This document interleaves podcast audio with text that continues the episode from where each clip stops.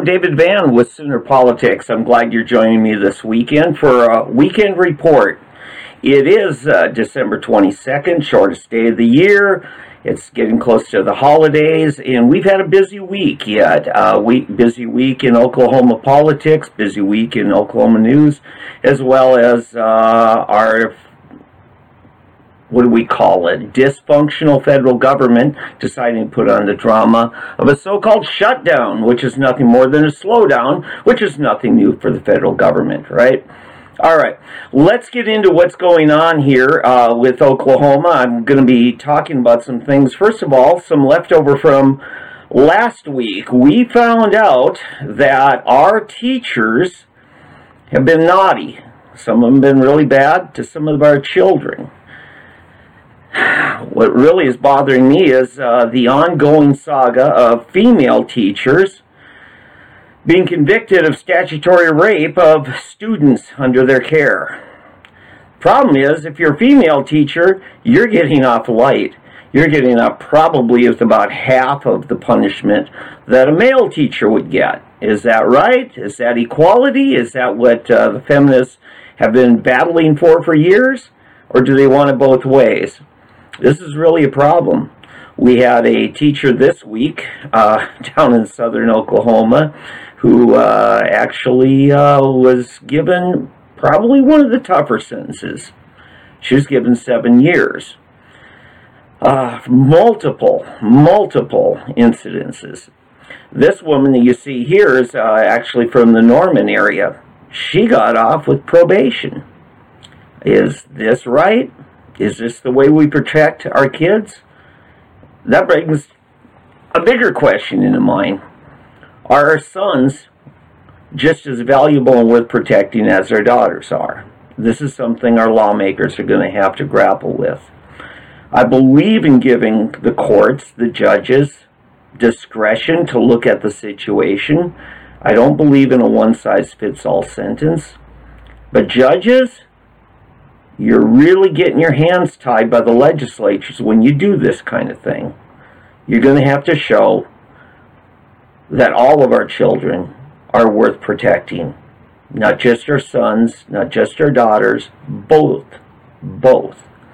So that's an issue that's going on. I've uh, did some research on this. In fact, if you'll look up on SoonerPolitics.org, uh, about a week ago, in my editorial section, I went through about a dozen, well, I'd say ten cases just in the last four years. Just in four years, we've had at least ten, at least ten that either have been adjudicated or awaiting trial.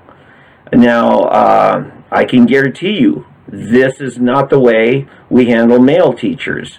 It was just uh, nearly 20 years ago here in Tulsa, Christian school, and uh, Aaron Thompson, a Grace Christian School, which is now closed, had uh, a teacher there that was molesting boys. He's probably not ever going to get out of prison. Probably not ever. Yet, women like this one in the picture here probably will not even go to prison. This is a problem. I want you to look at that, study what I've got. Uh, we'd love to hear your feedback on our Facebook group, Sooner Politics Facebook group. That's where we go to get feedback and discussion. And believe me, I read the comments. Your feedback is very helpful. Politics, of course, is a citizen journalism project, and we benefit greatly from the input of all citizens. In fact, uh, I tell you what, I wrote something uh, this last week, and a fellow from Hugo took me to task. And you know what? He had some points. I had to go back and edit some things. This is uh, this is how journalism should be. Okay, we're not above mistakes, any of us, and we need to own up to them.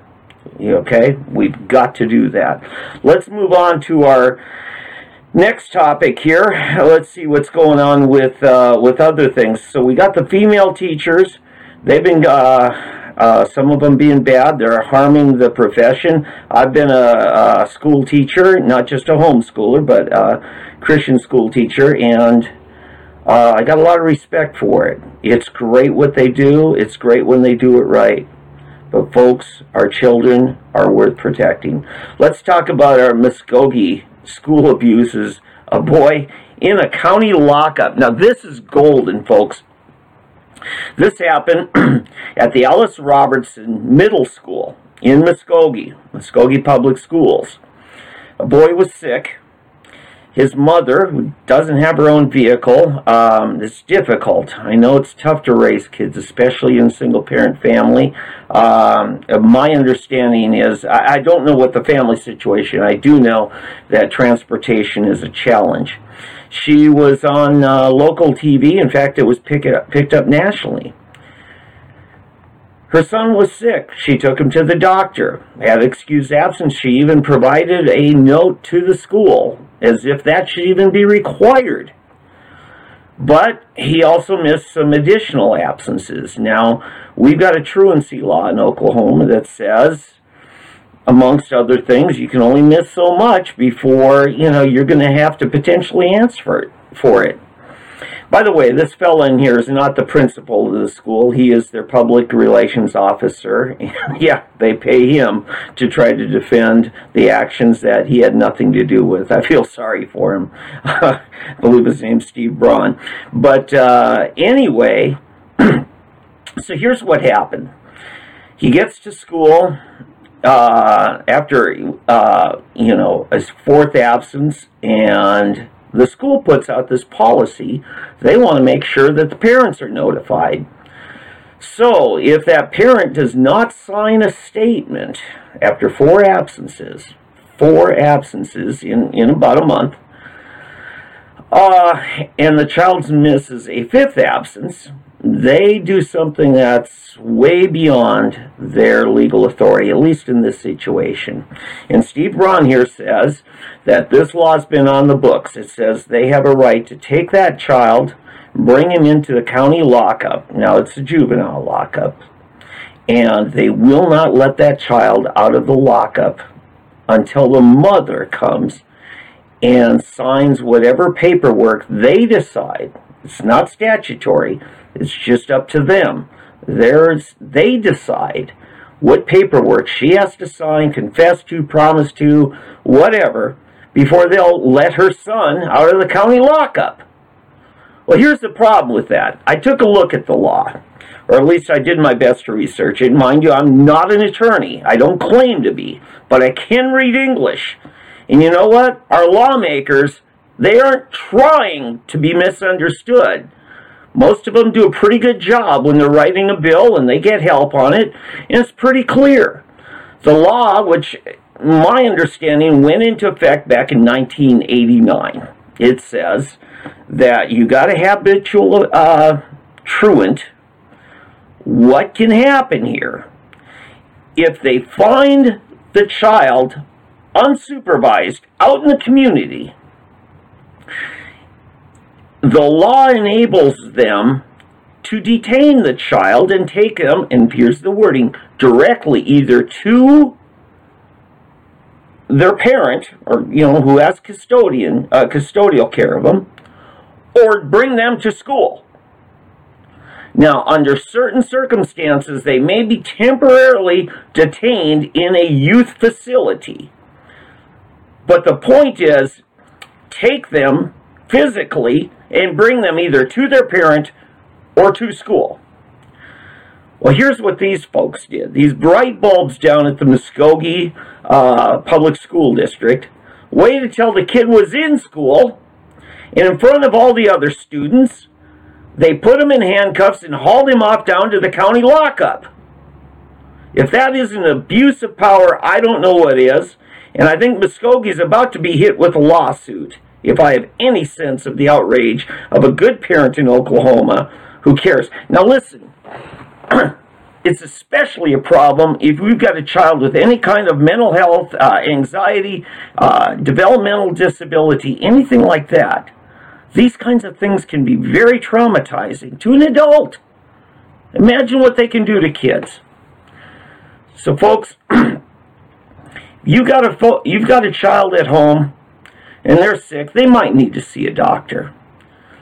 And you know what? The doctor may say it may take a few days for him to get well. Well, if that child goes back to school a little bit early, they may have a relapse. You may need to take keep them home maybe a day or two longer. If they miss the bus, you certainly don't want them walking out in the cold for a long distance in inclement weather. But for this school to mandate that you've got to take this child and haul them down, potentially pay $200 to see a doctor, which, by the way, if you don't have insurance, that's not unreasonable to expect it to run. But again, to send them for a second time, Muskogee's got to get their act together. They've got to read the law, read the intent of the law, and be in keeping with it. The law does not allow you to take a kid out of school for being absent. The law allows you to bring him to school if he's habitually absent. So we got a problem with Muskogee. I'd like uh, I'd like to see that addressed, and I'm hoping the legislature can make it clear if these people can't understand the language itself. Maybe it's time we either clarify it so that other schools in the state don't continue to have this problem. All right. We've got a new legislature. Let's talk about it. You know we've got 45 new House members. This this month just came on salary. This is probably the largest class of incoming freshmen since our very first legislature was assembled in statehood over 100 years ago. That's right. Uh, not only that, and, and, probably contributing to it, is the brilliant folks that were set up in an agency or a committee to determine legislative pay decided last year that we needed to cut the pay of these legislators. And, not surprisingly, probably a record number of them decided that isn't worth it. They're not running again.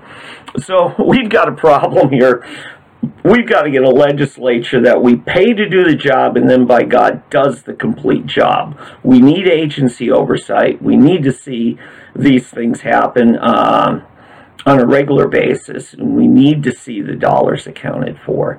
So I'm looking forward to seeing that. By the way, I think I mentioned last week. Bob Sullivan uh, contacted uh, me and I was asking him what's happening with the audits.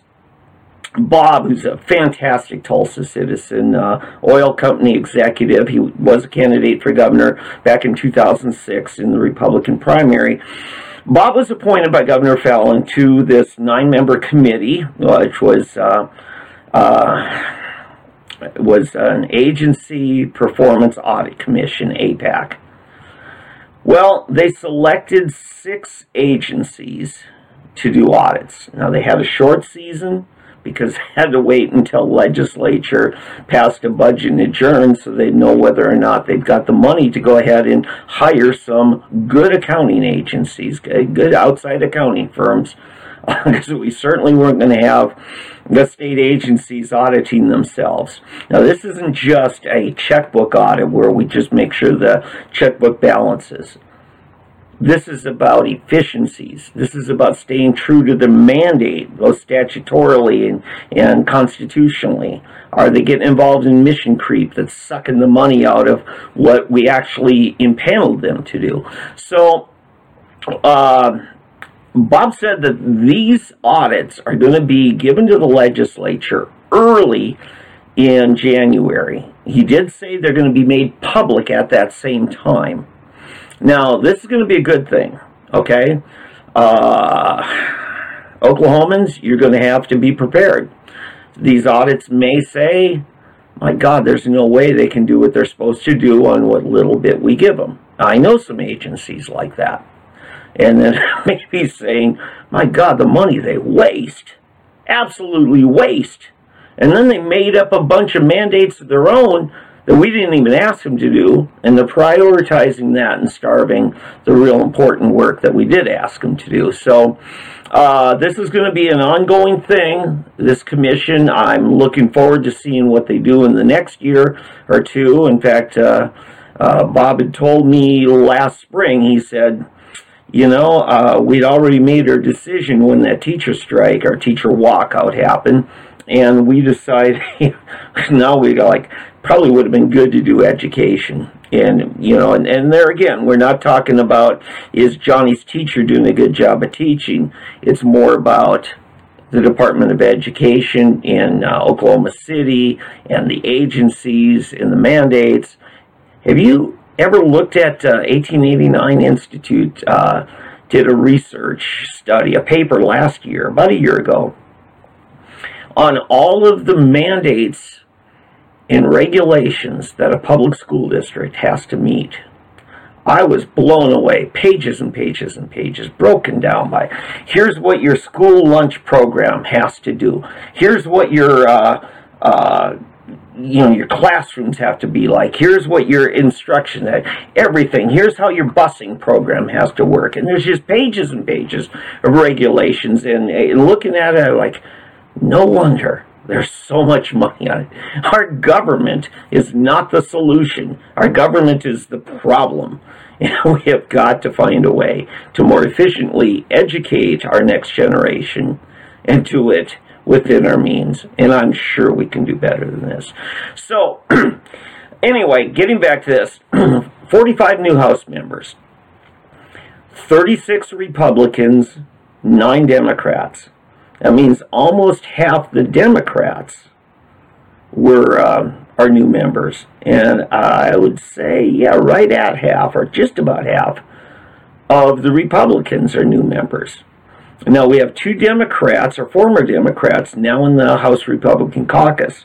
We have Ken Luttrell, who years ago served in the legislature as a, a Democrat. This time he ran northern Oklahoma as a Republican, and he won. Uh, also, we have a fellow that I don't believe faced a challenge last uh, last year, and Johnny Tadlock was given another term. Well, Johnny decided that he'd probably better off in the Republican Party. And I'll tell you the reason for that. The rural Democrat Party basically doesn't exist.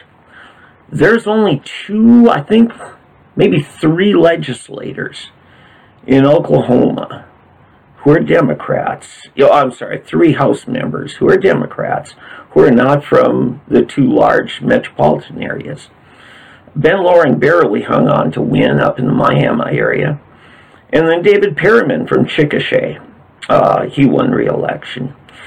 Other than that, uh, Donnie Condit, fine man from McAlester. I know Donnie. Donnie is trusted by the Republicans. Uh, Donnie is a good, uh, I would say, I'd call him a Tea Party Democrat. And then uh, he lost he lost. And the last time he ran, he barely won. So, and then of all people, the House Democrat caucus, um, a Democrat leader, Steve Kouplen, he lost. He, he's from Okemah, you know, about the, I'd say the east side of uh, Okmulgee County and coming all the way up almost to Sapulpa. But, um, Steve Kouplen, in fact, he was the one that told me last summer. I met him in his office there uh, during the interim study just before I came. I, and I mentioned, I said, yeah, I'm I'm Republican. I'm I would call myself Tea Party Republican.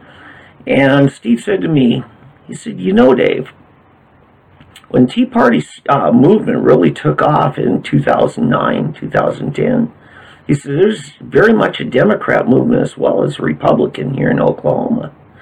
And I looked at him, I said, Tell me more. And he said, Oh, yeah. It was more the mom and pop's business who was getting screwed over, and all the big corporations, too big to fail, were getting all the bailouts. And I just said, Steve, you're the first person in this building I've ever heard get that right. Because it is. It is about people fed up with the government treating the big businesses better than they treat the small business. The big guy gets treated better than the small guy. That's very true in Oklahoma politics. So not a lot of camaraderie with uh, Steve Kouplen on that. Uh, so But the problem is, Steve's gone, Donnie's gone. Johnny Tadlock decided to leave the party and join the Republican caucus. So um, that's um, that's a couple of things that are going on at the House. I'm going to get into another thing, but first, this. Let me say something for Triad Heat and Air here in in uh, Tulsa uh, area. Triad Heat and Air is a fantastic uh, heating, air conditioning, ventilation uh, company run by Ted and Rhonda, or excuse me, Tim and Rhonda. Uh, let me ask you, like I did last week, are you going away for the holidays? I hope when you come back you don't find that your pipe burst because your heater went out and we had a cold snap. Let's say, um, what does it cost to get your floors redone, your cabinets redone, your carpets replaced, to get the mold and mildew out because you spent an extra couple of days out of town? The best thing to do before you get out of town is call Triad Heat and Air. Talk to Tim and Rhonda and the team there. They'll get you back up straight. Uh, Triad Heat and Air, Tulsa, Oklahoma, serving uh, the northeastern Oklahoma area. All right, let's get back to the next thing uh, that we have on our agenda here to talk about. We've got, this is from Muskogee Politico. Fantastic, people. Oh, yep, I got a typo. I didn't spell political correctly. We're talking about the budget surplus. If you remember, along with me, there's uh, Tom Coburn, members of the Platform Caucus last March, so we really don't need to raise taxes. And they raised half a billion half a billion, just round numbers, half a billion. And they said, we have to do it for education. Well, the net result is they turned their back on another opportunity to give a stipend to the teachers, significant and immediate pay, that uh, out of funds just sitting in a lockbox, like a billion dollars in school land trust, just coming from uh, residuals, just from uh, dividends earned on investment money in our school land trust. Uh, we can get into look up uh, Oklahoma School Land Trust. You can learn more about how that was started. It was actually the federal government gave us land at statehood and said, "Now put this aside. This uh, land, these resources, the uh, uh, mineral rights, oil, you know, all of that. That all has to go to supporting education in your state. That's why it's there. Okay, let's go on." Tom Coburn made a lot of legislators mad. Not the platform caucus member there, like you see with Jeff and and uh, and Chuck in the background there. But he said, "You guys really need to uh, to be a little more earnest." He said, "The easy thing to do is to raise taxes. It doesn't take any creativity at all." Quoting Tom Coburn, former U.S. senator from Oklahoma, former congressman a successful businessman, trusted doctor, delivered over a thousand babies in uh, eastern Oklahoma area. But there, that's Tom Coburn. Survived cancer twice. Tom Coburn uh, said, "Hang on, guys, just hang on. You know what? I wish we would have." Because as it ends up, and, and Jamison Faught with Muskogee Politico, son of a former state rep, George Faught, he reports that it seems now we've got, depending on how these numbers are so cockeyed, we may have 1.2, 1.3 billion dollars left over from last year. Sure, we raised our spending last year. We raised taxes and we spent it all. We spent everything in our rainy day fund from the year before. ends up now there's uh, reporting and this is going before the equalization board, about six hundred and some thousand dollars plus of, of extra money that we have to do something with because we're already putting in uh, just about our max into the rainy day fund. Yeah, we're refilling our rainy day fund. And uh, so this is a moment for the Platform Caucus, Oklahoma Taxpayers Unite, uh, Dr. Tom Coburn, uh, to say I told you so. Now, Governor Stitt was one who stood with Tom Coburn. In fact, on the day of this picture, back at the end of March, uh, Kevin Stitt had signed a pledge agreeing with Dr. Coburn. We don't need to raise any taxes in this environment. And we were right. The legislature was wrong. Governor Fallin was wrong. All right? This is our I told you so moment.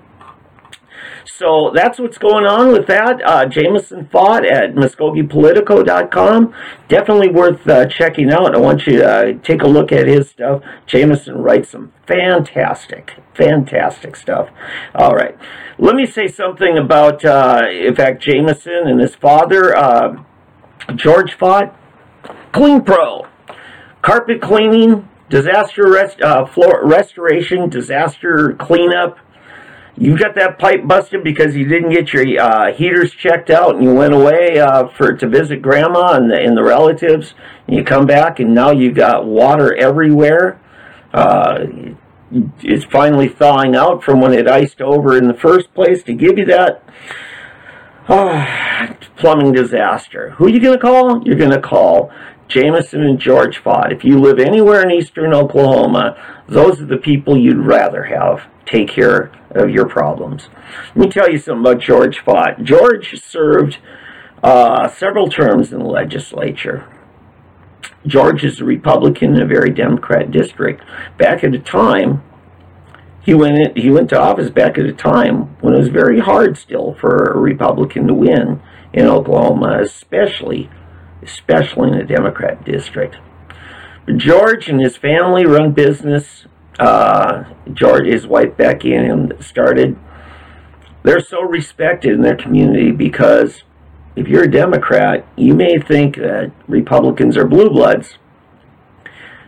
But any Republican who will come and clean all the dog poop out of your carpet because Daisy all of a sudden got sick and couldn't hold it in, let me tell you, that's a Democrat that even the, I mean, that's a Republican even the Democrats can appreciate. George Faught and Jamison Faught uh, operate as a father-son team. Clean Pro, Clean Pro in Muskogee. Look them up. Give them a call. Tell them Sooner Politics sent you. All right, let's get back to the news. We've got a few things going on here. The House Republicans had a group hug. We had a retreat a couple weeks ago. And in fact, uh, I didn't know at the time they were in retreat, but on the way back from it, one of uh, the legislators who I've gotten to know gave me a call, and he identified himself as a rhino. But he gave me certain assurances. He didn't really reveal anything confidential, but I could tell there was a different tone. He didn't really want to announce anything, but he said uh, he thinks this will be a good session. It'll probably build some unity. And I read some more on it. Well, it comes uh, come to find out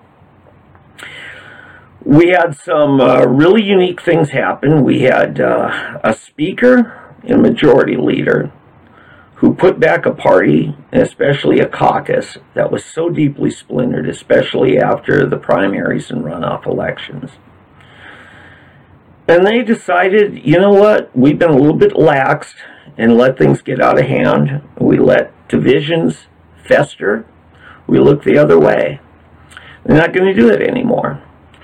They're expecting the Republican caucus members in the House that if you got a Republican colleague in office, you don't campaign for his opponents, period. Not for a Democrat, not for a fellow Republican. You stay out of it. Why? Because it makes it really hard to sit next to each other in caucus when you're trying to basically run the other guy out and there's a lot of bitterness. Now, yes, this goes both ways. This also means if you're a platform caucus member and you don't like that rhino, they're saying, all you, just stay out of somebody else's race. All right? And uh, two members of the platform caucus survived uh, attempts to uh, unseat them in the primary. Two fine men platform uh, co-chair Sean Roberts. Sean has been given chairmanship of a very important uh, committee. He is uh, the chairman of public health. He is being elevated to that role. Uh, this year. I'm just checking my time here. So, uh, and then Tom Gann, fine man. Both these men are excellent. And you know, if you don't get along with Sean or Tom Gann, it's probably you. That's how fine men they are. But uh, Tom Gann is being put in charge of uh, a government oversight committee. His committee will probably be tapped to look at the results of these performance audits that are coming out here in the next week or two. Uh, both Ian, Sean Roberts, and the public health will be definitely taking a look at the medical marijuana laws that we passed, we the people passed, and try to find ways to make them work so sick people get well, quality of life is improved for people suffering chronic diseases and disorders. And yet, community concerns for child exploitation, public safety, safe roads, safe workplaces, all of these things get handled in a balanced way. Sean Roberts is a man I have full confidence in. His wisdom, his discretion, and uh, his honesty. So, and I think you're going to see the same with Tom Gann over there in the uh, general government uh, agency oversight role. So, uh, I think it's administrative rules is actually the name of the committee that that that. Uh, Tom Gann is going to be overseeing. So look for that to happen, and uh, I want to commend Jon Echols and Charles McCall for bringing back together, in large part, a very fractured Republican House caucus. Now, you know, we'll see, okay? We've had these kumbaya moments before. And yeah, it looks a lot like, uh, on the surface, you think it's just like these rugby players in the picture. Look like they're having a group hug, and they're really, uh, fighting each other with everything they got because they all want to get away with the ball and run with it. And uh, let's see if we can't get the Republicans united once again. I'm congratulating for that. Let's go on to the next thing. But first, I want to ask you, how are those kitchen cabinets? Do you like the stuff that you get out of the big box stores? It's probably made by a sweatshop in the uh, Manchurian province of uh, People's Republic of China? Do you like that? Maybe it's time you get real craftsmanship. Maybe it's time you get it done right. Maybe it's just a simple repair, a refinishing, Maybe it's time to yank them all down and start over again. My friends at the carpenter shop in Oklahoma City are just the people that you want for fine American craftsmanship. Yes, it still exists. Al and the team over there will help you go through the whole process from picking the woods, picking the finishes, picking the layout, picking the functionality. Get your cabinets at the carpenter shop serving central Oklahoma. Call Al and the gang at thecarpentershop.net. Alrighty then. I'm going to talk to you about my pick for Citizen of the Year, Ron Durbin. Now, well, everybody out there says, Ron who? Who's he? Let me tell you, folks, we've got a lot of great Oklahomans. Most of them don't get a lot of uh, notoriety, recognition for what they do. This man Ron Durbin, I spent some time with him. He had no idea I was he was being considered for this distinction. Sooner Politics has finally decided, starting this year, we need to honor a Citizen of the Year, and uh, I can't think of anybody better than Ron for it. And let me tell you why. Because of the chronic health conditions that are affecting so many of our elderly, baby boomers getting older, arthritis pain, so deeply, deeply disabling. The severity of the pain.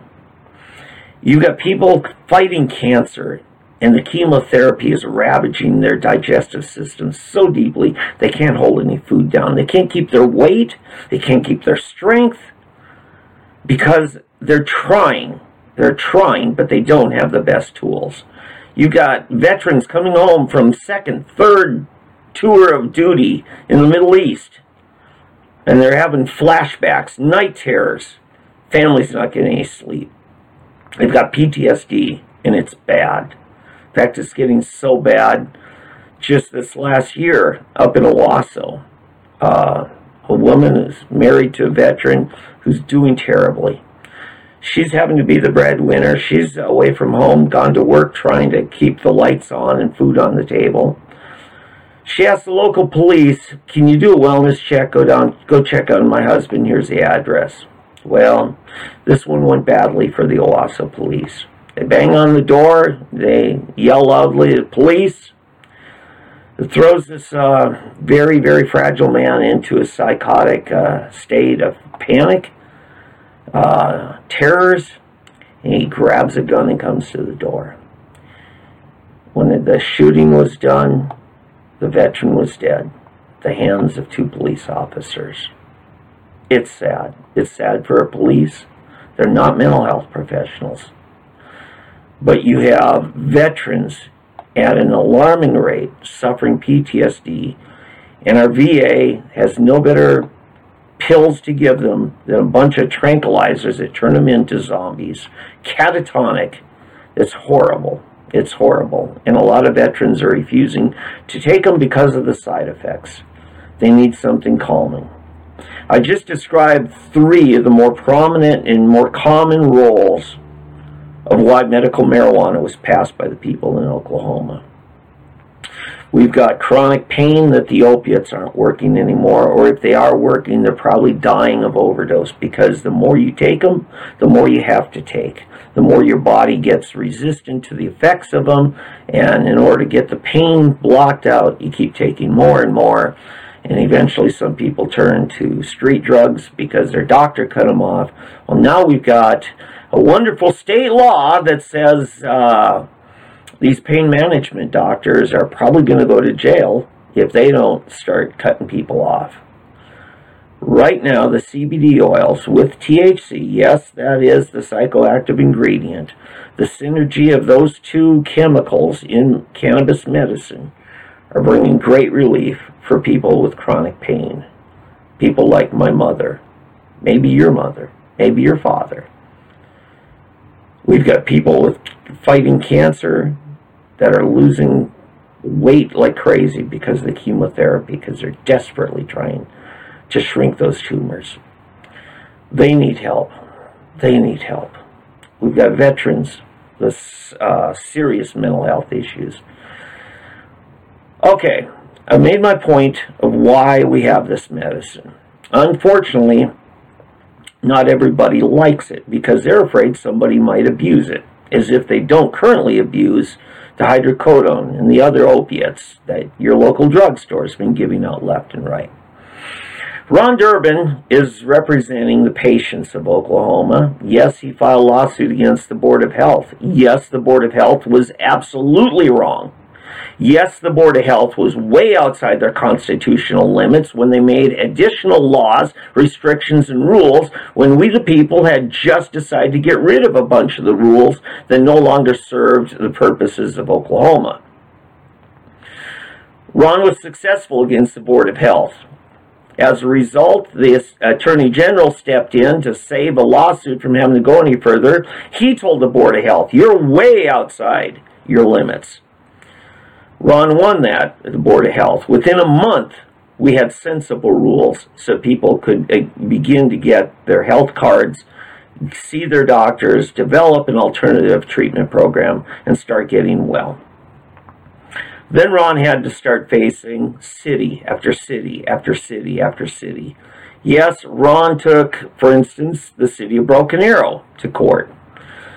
City of Broken Arrow had so many rules that were way beyond both the letter of the law and the spirit of the law. He took it to district court in Tulsa, and a judge ruled not only in his favor, but before they even heard the case, slapped a well an injunction against the city of Broken Arrow from enforcing it. They held the, the, the, the case. The judge ruled for Ron Durbin's client Broken Arrow was told to stand down. Well, Broken Arrow didn't want to stand down. Broken Arrow now is taking it before the state Supreme Court. We're awaiting any day now a ruling of the state Supreme Court on this issue. If so, it will become the precedent setting case in Oklahoma on how you treat cannabis medicine.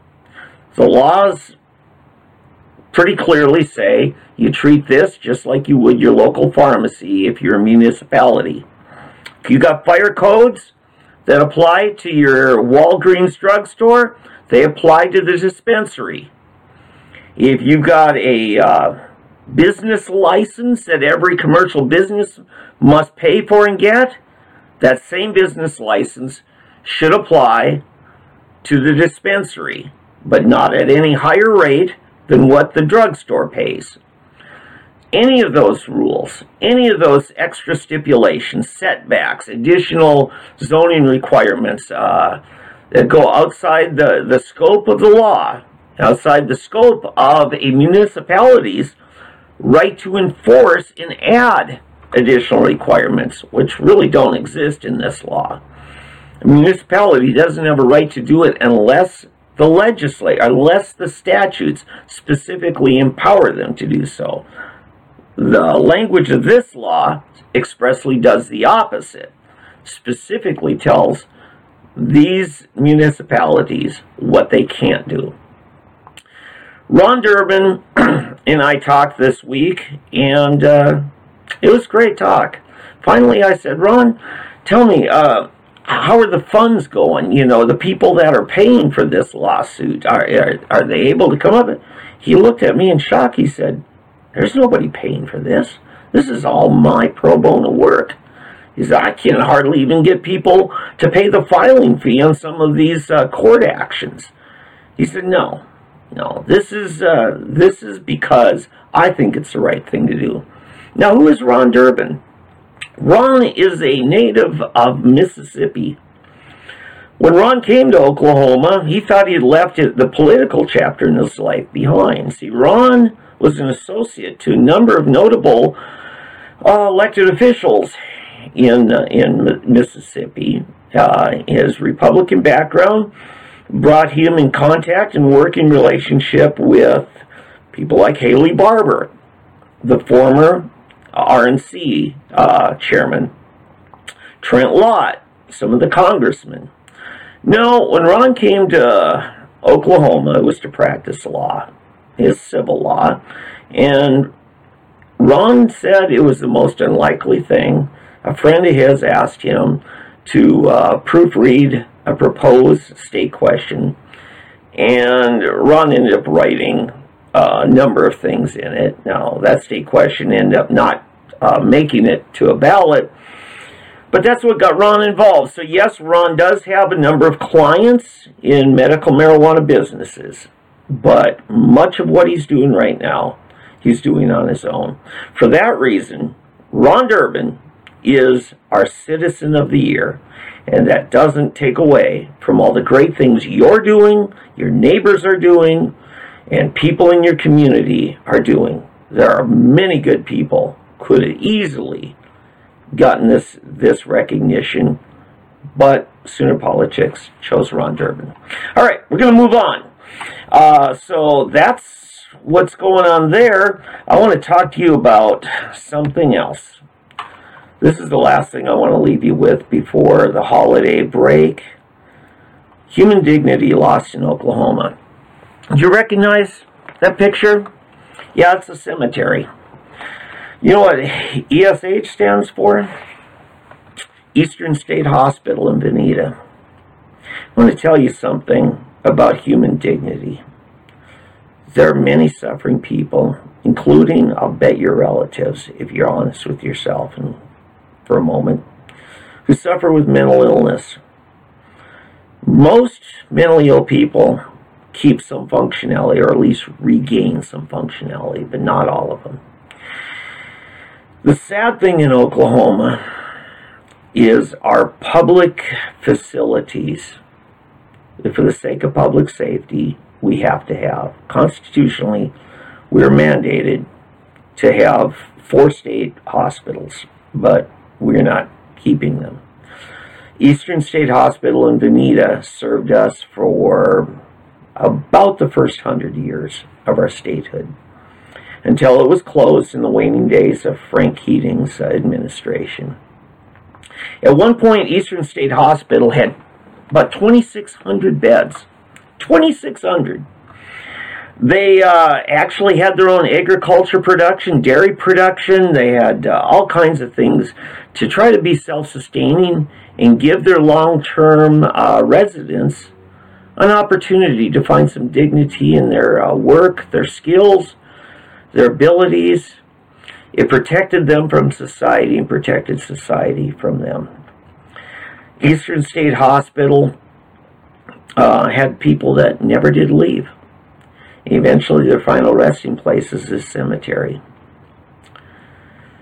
You know, you don't see any stones in the background of this cemetery. You know what the markers were? And I'm going to use the word were, okay? It was a little concrete slab with an impression of the person's name. That's it, just their name. Not when they were born, not when they died, not where they came from, not who their mother was, not who their loved ones are, not who their kids are. Nothing. Not their faith, not their uh, ambition in life, no achievements. Just had their name. Well, sadly, this cemetery uh, was uh, left unattended pretty much. It was down at the uh, east end of the campus there, north of Vinita.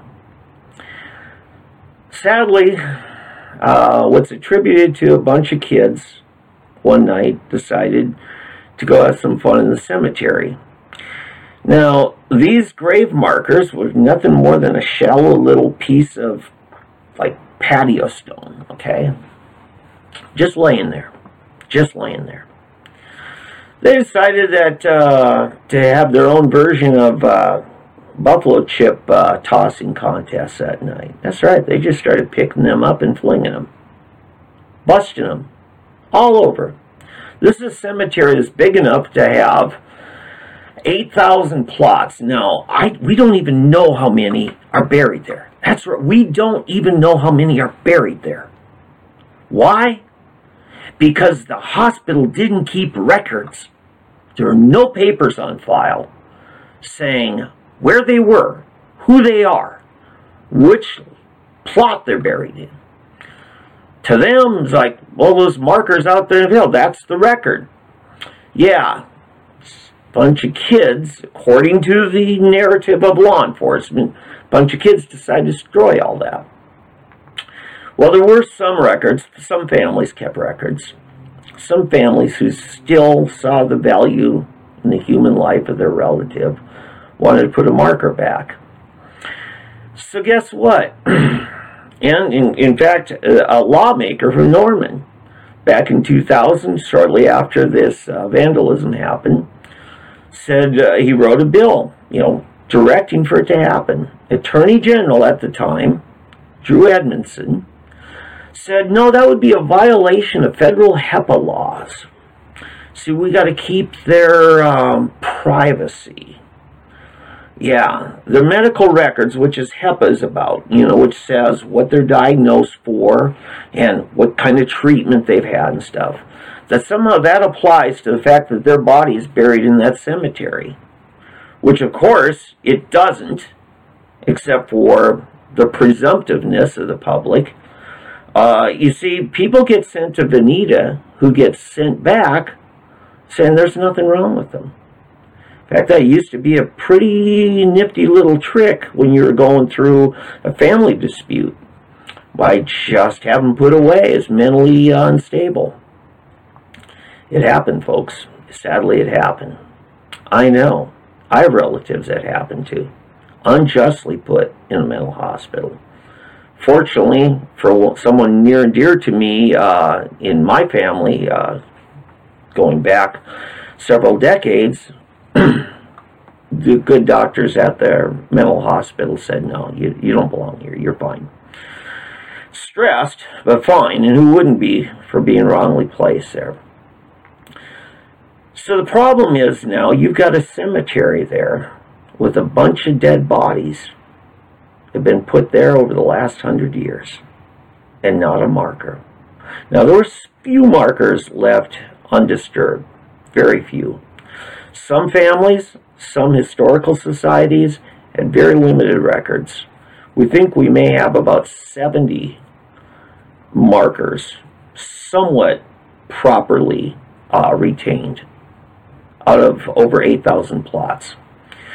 Yeah, if you're an organized mob and you want to get rid of a body, uh, the only safe place in America to do that is put them in the ground there because law enforcement won't know whose body is whose. That's right, folks. This is our government showing a lack of dignity for the mentally ill. If you got a loved one that's difficult, you're still a better caretaker them, of them than our government is. Only family, only family can truly give the best environment for restoration to the mentally ill. Now, that's saying only when it's safe. Safe for the family, same for the mentally ill loved one. There are times a person needs 24 hour care and oversight. There are times when their condition is so severe it takes even a court order. There are times when law enforcement have to act. But let me tell you, folks, you want that person restored back to family. This is Christmas. This is a time when God Almighty sent His Son to rescue us. It's time for us to renew our commitment to helping each other in a time of need. I hope you and your family have a Merry Christmas. I know I've gone a little long in this broadcast, but it's important to me to remind my fellow Oklahomans who we are, who we really are. Don't let the government decide who we are as a people because I'm afraid they won't always fully, fully realize what it is that makes us a special people. Hope you have a Merry Christmas. For all of us here at Sooner Politics, we appreciate being a part of your life. We appreciate being being, being able to work with so many dozens of bloggers, uh, hundreds uh, across the state and even some outside the state who help bring the local and state news to you every year. We look forward to a good year coming ahead. We look forward to a better legislative session. We look forward to better healing, better restoration, a better economy, and more sensible reforms. We look forward for restoration of liberty uh, for the people of Oklahoma to really shine and be the best version of themselves that God has called them to be. Merry Christmas from all of us to, to all of you and have a happy new year. Thank you.